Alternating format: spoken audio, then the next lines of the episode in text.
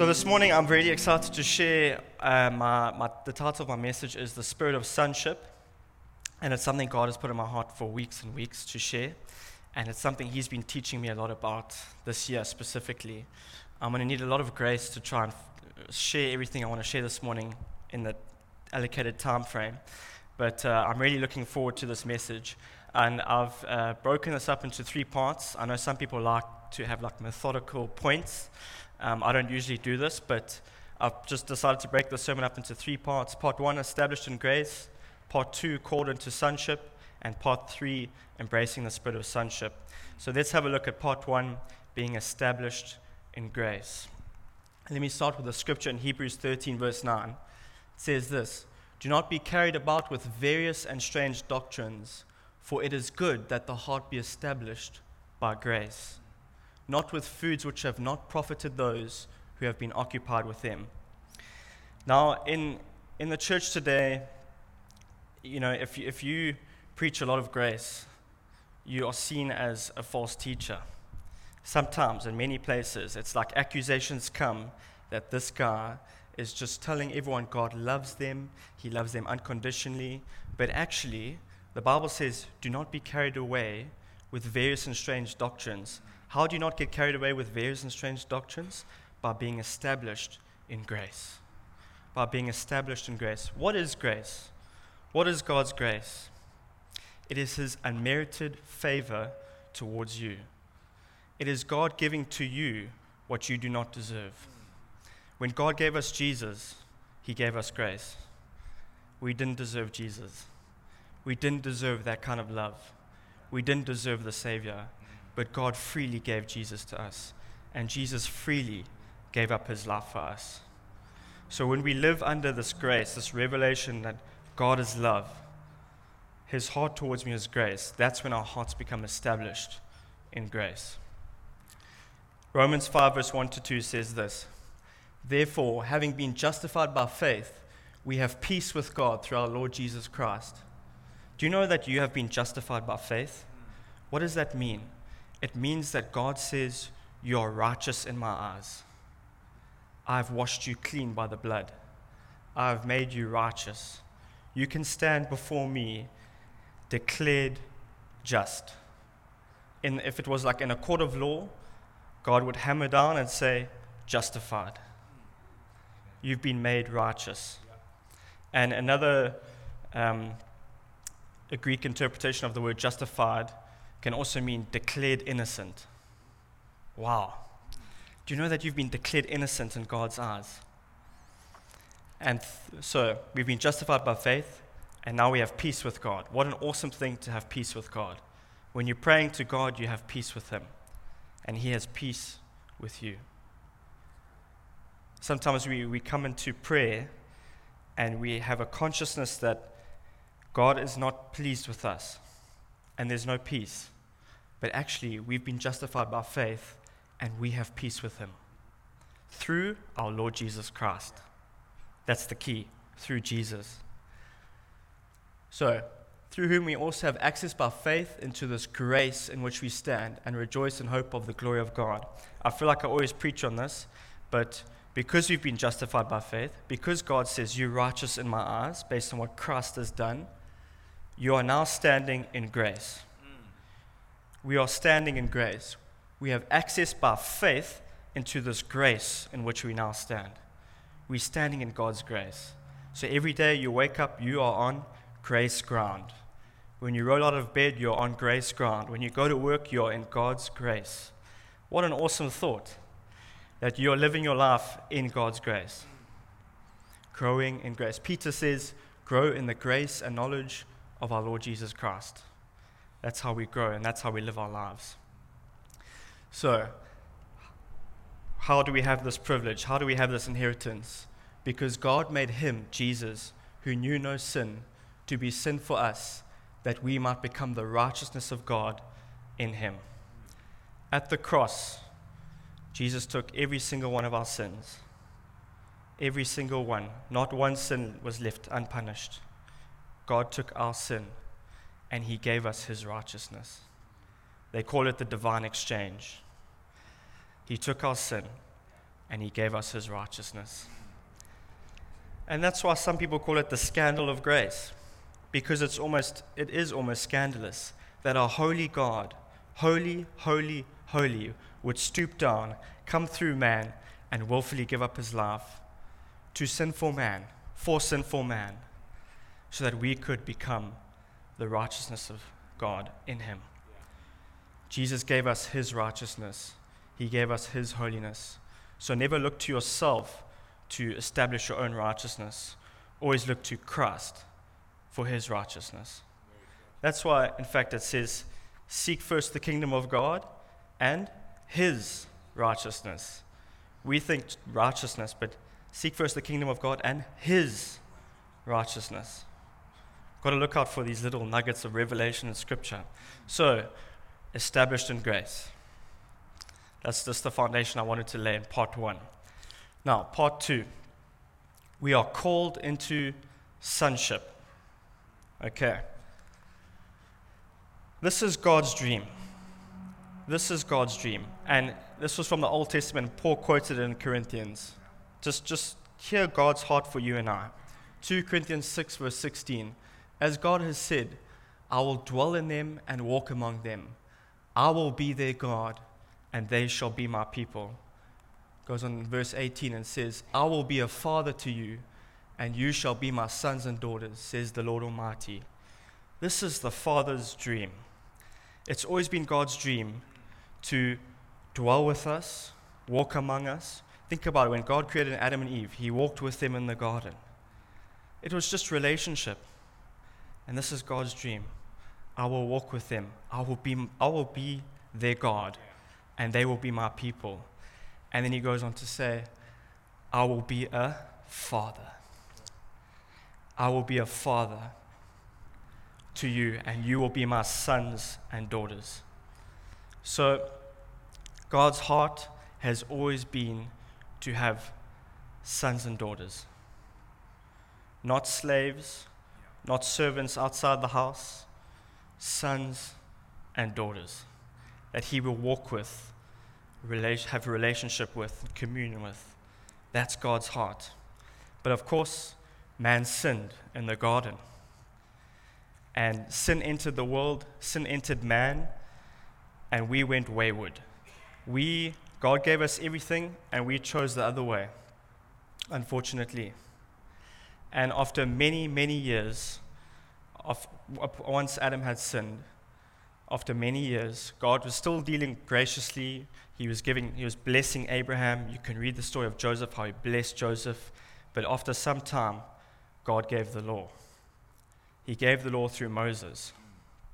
Now, I want to just, for the next bit, I just want to talk about why God gave the law and now where we are today as Christians, as sons and daughters, because this will help us understand our sonship. You'll see it later. Okay. First reason, and this is going to shock you. It's going to shock you. Romans 5, verse 20. Paul says this Moreover, the law entered that the offense might abound, but where sin abounded, grace abounded much more. Thank God. Thank God that where sin abounds, grace abounds much more. Okay? Now, stay with me here. The law entered that sin might abound. So, here's the thing we rejected God in the garden, or essentially we chose sin, and then mankind, I mean, God sent the flood, there's all of that history, but mankind became very, very wicked and sinful. And people were not choosing God. They were creating their own idols, their own temples that were not of God. Okay? Are you following me? But the thing is this man did not see his need for God, which is a problem. And it's still the case today with millions of people. They do not see their need for God. They do not know how far we have fallen that you know Jesus says without me you can do nothing. So without Christ we're nothing. And it's important to to know that because all we are is because of who he is. so that we can always trust in Him, always lean on Him, always look to Him. But when we think that we don't need God, we, we stumble, we fall. It's prideful. So God gave the law. Why? So that sin might increase. It's not that the law is sinful. We know that the law is holy, the law is perfect, the law is just. But God gave the law so that people would, would see their need for Jesus. And I'm getting to that now. Let me just show this next verse Romans 3 19 to 20. Now we know that whatever the law says, it says to those who are under the law, that every mouth may be stopped and all the world may become guilty before God. Therefore, by the deeds of the law, no flesh will be justified in his sight, for by the law is the knowledge of sin. So God did this. In his wisdom, God gave the law so that people would see their need for Jesus, that everyone would become guilty before God. Because as long as there was no law under the Old Testament, people would not see that, my goodness, people would just think, I can carry on. I don't need God. I can just live whatever life I, I want to, and there'll be no consequences. But God's heart has always been to walk with us, to be our God, that we would be His people, that we would be His sons and daughters. And as long as we are not living in that place, we are not living the abundant life. Remember, God's heart is always abundant life for you and I. Jesus said, I've come that you may have life and have it more abundantly. Okay? So, I'm going to share this verse and I'm going to use a little illustration, which hopefully will pull the pieces together. Galatians 3 23 to 24. But before faith came, we were kept under God by the law, kept for the faith which would afterward be revealed. Therefore, the law was our tutor to bring us to Christ, that we might be justified by faith. So, we've seen that God gave the law to that sin may abound. He gave the law so that every mouth may be stopped and all the world may become guilty before God. Why? Because the law was our tutor to bring us to Christ. The law brought us to Christ. Now, to make this clearer, can I ask Naaman and Dave to come up? Let's just do a little illustration here. Naaman, you can come this side. Okay, can we see this on the live stream? Cool. So you can stand here, Dave. Okay. So Naaman is going to be the average Jewish person under the law, because the law was given to the Jewish people. Strictly speaking, the law was given to Israel. Okay, but sometimes you and I, we put ourselves under the law, and we've been taught law, so we think we must be under law. So this will be you and I and the Jewish people, okay? Dave is Jesus. He's a good looking Jesus there. Eh? okay. Can you come just a bit further forward, yeah? And I, I am the law. I'm the tutor. Okay. Now, before we do this, let me just show you this. This word tutor in the Greek is this unique word called pedagogue. I don't know if I'm pronouncing that correctly. But essentially, this, the Greek definition means this it's a tutor, i.e., a guardian and guard of boys. Among the Greeks and the Romans, the name was applied to trustworthy slaves who were charged with the duty of supervising the life and morals of boys belonging to the better class. The boys were not allowed so much as to step out of the house without them before arriving at the age of manhood. Okay, so essentially, in, in this context, in that day and age, the Greeks and Romans, okay, so in the, in the better class, the wealthier families, the father of the house, if he had boys, he would uh, um, get the, the pedagogue, who's like a trustworthy slave, to look after this boy. Now, this slave would tell the boy exactly what to do all the time. He would make sure the boys wakes up at the right time. He would make sure that the boy eats breakfast at the right time, that the boy wears the right clothes. He would take the boy to school and he, the boy wouldn't even be allowed to leave the house without the pedagogue. Okay, are you following? And then you name it. The, the boy was basically under complete control of this pedagogue. All right. So Paul says the law was like our pedagogue to bring us to Christ. Okay. So I'm the pedagogue, mm-hmm. and you are like us and the Jewish people under the law. Okay. Take two steps forward. Take one step right. Slide to the left. See, slide to the right. Two hops now, y'all. Okay, you know, if you want to obey, you must do everything I say because you are under me. Right. Okay? Right. Take another step forward. Now do three backflips.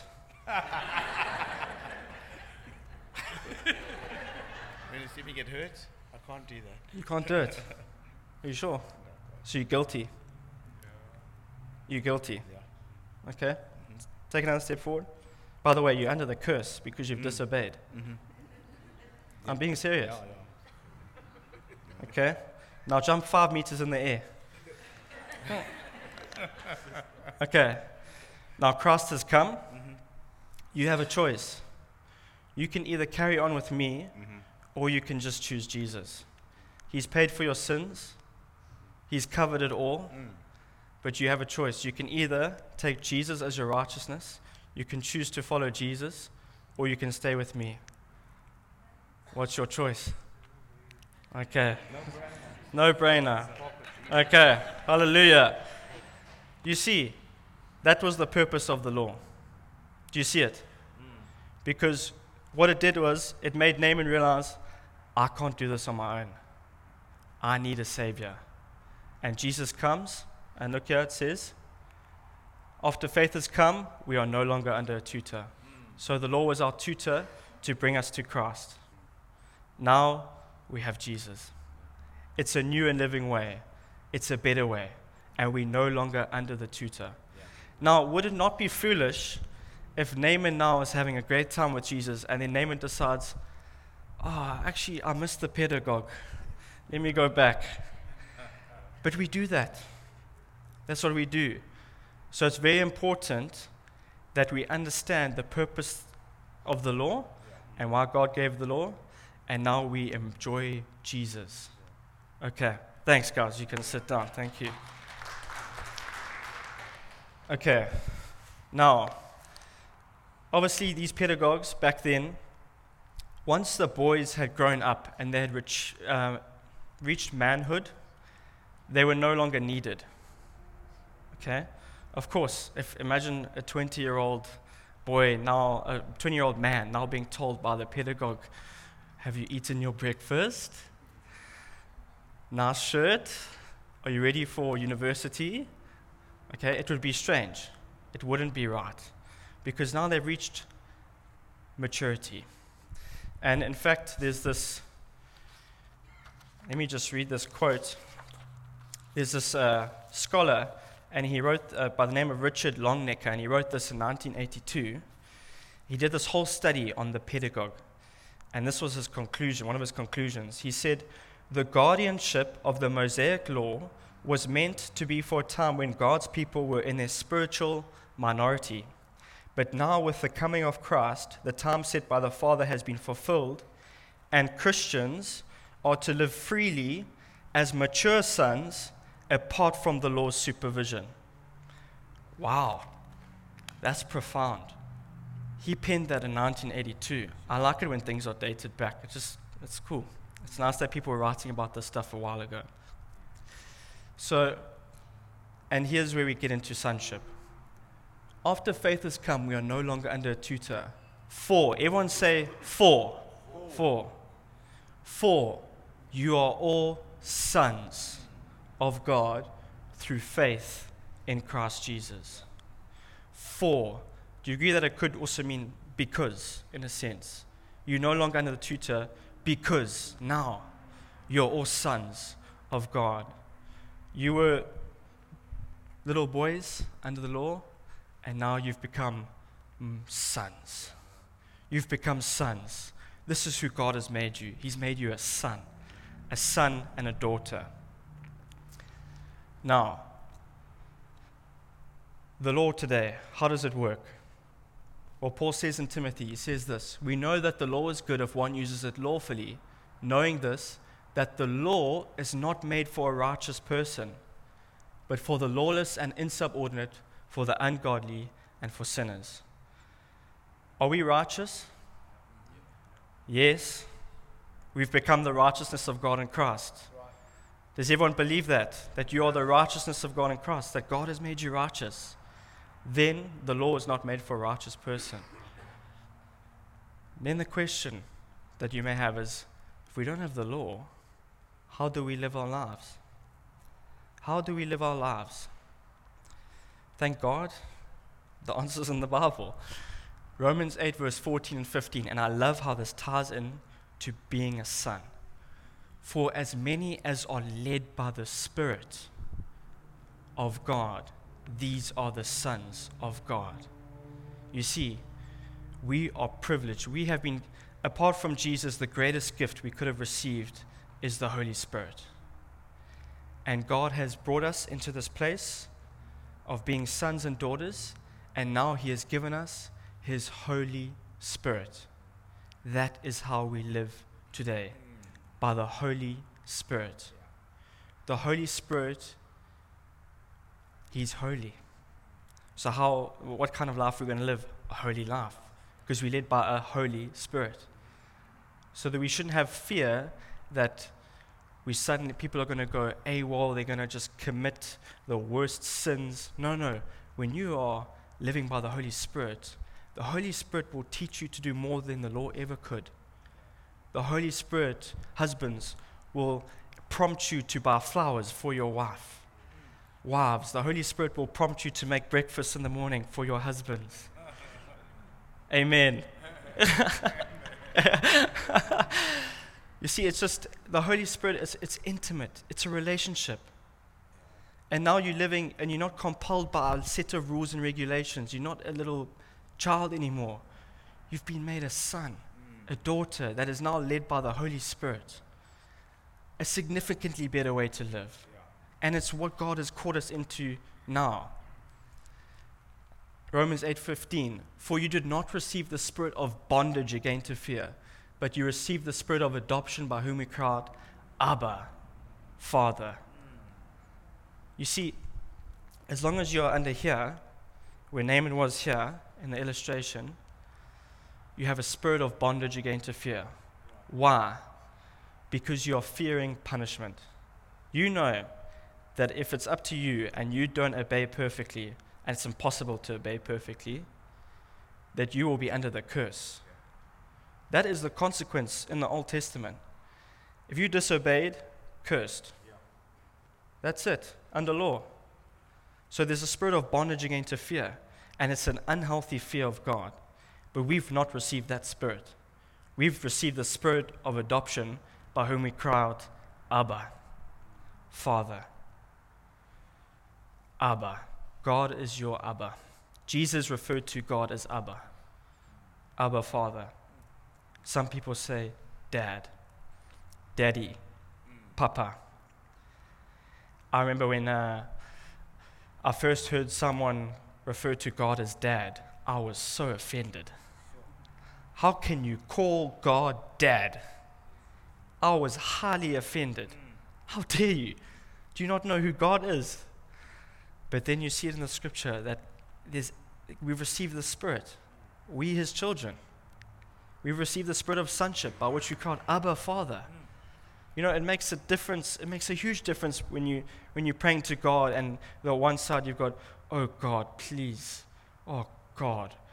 And when you have Abba, there's a sense of intimacy with Abba that your Father loves you you, you become conscious of, of love. You become conscious of who He really is. And you know what? The Spirit bears witness with that revelation. The Spirit bears witness with Abba. It's the Spirit that makes us cry out, Abba, Father. Isn't that awesome? Isn't it so, so good that God is your, your Father? He's called you to intimacy with Him. Okay. I'm not going to have time to go through that. Okay, part three. And let me bring this to a close. Embracing the spirit of sonship. Okay. Now we know, let me just. I asked the father a while ago, I said, I, I want more, I want you to teach me more on sonship. And I, I, I want more verses, I want more scriptures. And he said to me, The way Jesus relates to me is the way I want you to relate to me. Because Jesus was the firstborn of many sons. And we've received his spirit. We've received his spirit. So the way Jesus related to the Father is the way we get to relate to the Father. So, before Jesus even did a thing, before he began his ministry, he had been baptized. And let me just go to verse 17 for the sake of time. And suddenly a voice came from heaven saying, This is my beloved Son, in whom I am well pleased. The Father opened the heavens on Jesus and said, This is my beloved Son, in whom I am well pleased. He hadn't done one miracle yet. And the Father affirmed him, You are my beloved Son. You'll only be ready for ministry, you'll only be ready to be fruitful when you know that the Father sees you as his beloved without anything you've done. When you know that his love for you is unconditional and he accepts you as you are without any works of your own, that's when you're ready. That's how we must believe. So, straight after this, he's received the Father's affirmation, and then Jesus was led up to the Spirit by the Spirit into the wilderness to be tempted by the devil. And when he had fasted 40 days and 40 nights, afterwards he was hungry. Now, when the tempter came to him, he said, If you are the Son of God, command these stones to become bread. But he answered and said, It is written, Man shall not live by bread alone, but by every word that proceeds from the mouth of God. Now, what is the big temptation here? Is it turning stones into bread? What's the huge deal about turning stones into bread? No. Where did the devil try to tempt Jesus? If you are the Son of God, God has just opened the heavens on Jesus and said, This is my beloved Son, in whom I'm well pleased. But the devil came and said, If you are the Son of God, if you are the Son of God, that was the actual temptation. But Jesus refused to perform to become. He refused to validate who he was as a son by trying to do things. He could have easily done this, but then he would be going down to lower ground by trying to prove that he's the Son of God. No, no, the Father's already said, You are, you are my beloved Son. We do not have to perform to become. God says to you right now, You are my beloved Son, in whom I'm well pleased. Look at Ephesians 1. If you're not convinced that this is how God sees you, look at this. Ephesians 1 5 to 6. God, having predestined us to adoption as sons by Jesus Christ Himself, according to the good pleasure of His will, to the praise of the glory of His grace, by which He made us accepted in the beloved. This word accepted in the Greek means highly favored. God has predestined you from before the foundation of the world to become a son and to be highly favored. And it was according to the good pleasure of his will. It was God's good pleasure to bring you into sonship. It pleased him to see you come from here to being a son. That's awesome. That's awesome. Okay. Can I go five more minutes? Okay. We're running a bit late. Can I go five more minutes? Is that cool? Awesome. I have so much to share. so little time. Okay. So the father actually showed me this parallel last night after the rugby. I said, Father, the rugby was very stressful. I need a revelation. so there's a, I just want to look at this serving. So we're sons, right? We're sons, that's who we are. Paul also called himself a servant of God, rightly so. So you may be sitting there thinking, okay, we're sons, but don't we serve? We serve God, We're servants of God. Absolutely. But you can either serve out of a spirit of sonship or out of an orphan spirit. Okay? Now we're going to look at two examples. Firstly, let's look at Jesus. This is serving with the spirit of sonship. John 13, 3 to 5. They've just had the Last Supper. Okay. Jesus, knowing that the Father had given all things into his hands, and that he had come from God and was going to God, rose from supper and laid aside his garments, took a towel, and girded himself. After that, he poured water into a basin and began to wash the disciples' feet and to wipe them with the towel with which he was girded. Now, uh, John obviously wrote this, this gospel, and Jesus didn't say, I know that the Father has given all things into my hands. This is something that the Holy Spirit has deliberately put in Scripture for us to learn from. I doubt that when John saw Jesus do this, he was thinking, Jesus, he knows that the Father has given all things into his hands, that he's come from God. No, no, no. When John wrote this retrospectively, the Holy Spirit inspired these words. So look at this Jesus, knowing that the Father had given all things into his hands. This is a revelation of sonship. I know that the, think about it, Jesus, I know that the Father has given all things into my hands. I know where I've come from, God, and I know where I'm going, God. If you wanted a crash course on purpose and identity, this would be it. I know where I've come from, I know where I'm going. The Father has given all things into my hands. Then he rose from supper and he began to wash the disciples' feet. That is true service. It's serving with the revelation and understanding of who you are. You know that the Father has given all things into your hands. You know that God has blessed you, that God has said, You are my beloved Son. And then you can freely go and serve others. He stoops down and he washes the disciples' feet the night before he was crucified. Think about it. He washed Judas's feet. He washed Judas's feet. He would betray him.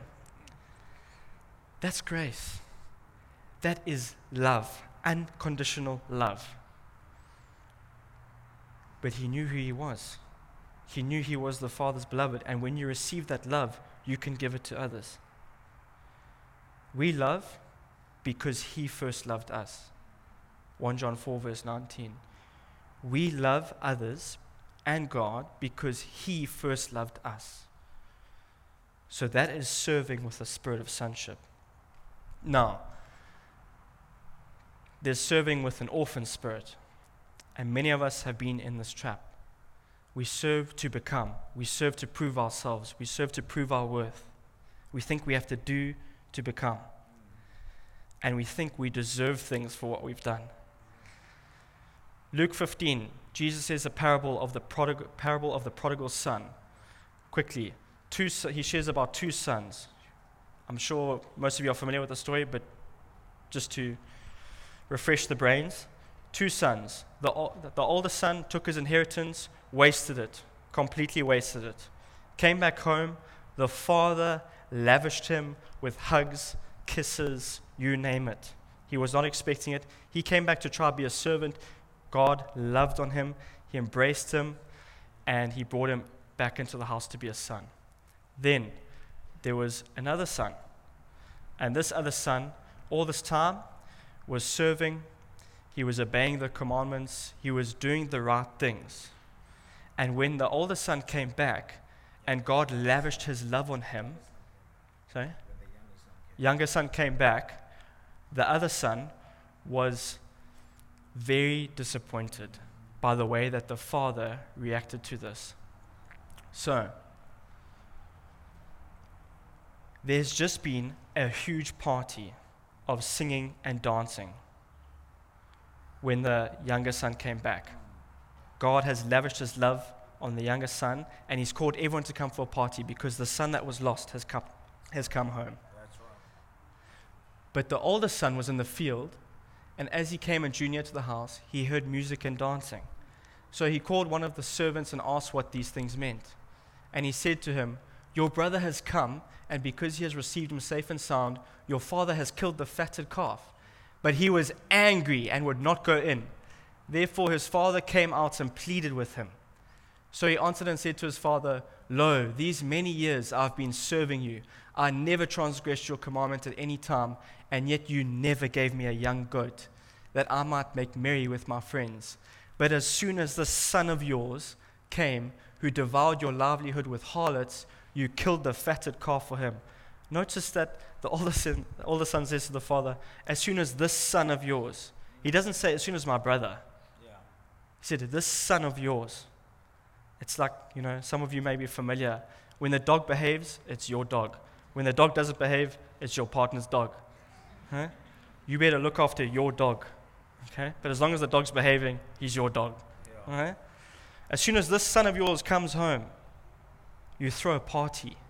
But I've been serving you all this time, and you've never even given me a young goat. Listen to what the father says. The father says to him, Son, you are always with me, and all that I have is yours.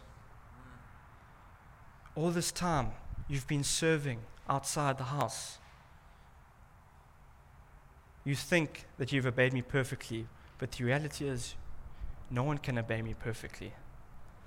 You've been trusting in yourself, you've been trusting in your own service. But meanwhile, all this time, you're my son. All that I have is yours. You've been serving with an orphan spirit. You've been serving to try and prove yourself, to try and become. Meanwhile, I've loved you the whole, the whole time. You haven't enjoyed your inheritance. You've been trying to prove your worth, but I've loved you since the beginning. All that I have is yours. Notice that the older son refused to come into the house, and the father came out and pleaded with him. God pleaded with him to come home, to come and make merry. All that I have is yours. So, do you see the difference between serving with a spirit of sonship and serving with an orphan spirit? I hope you're following.